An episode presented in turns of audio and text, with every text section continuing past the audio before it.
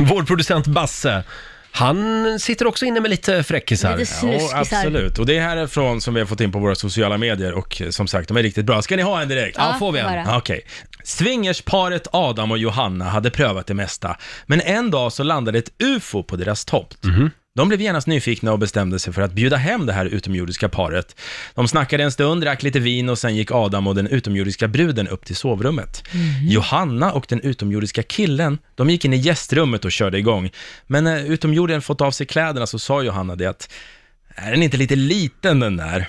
Inga problem, sa rymdmannen och vred på vänster öra och vips så hade staken vuxit till önskvärd storlek. Oj, oj, oj, vad intressant. Ja. Vad praktiskt. Ja, men Johanna var inte nöjd så hon sa det, "Men är den inte lite tunn den där? Då vred rymdmannen på höger öra och plötsligt var staken tjock nog och en passionerad sexakt drog igång. Dagen efteråt så pratade Adam och Johanna om sina upplevelser och, och eh, Johanna sa det, det var ju helt fantastiskt igår kväll. Alltså, tyckte du det, sa Adam bittert.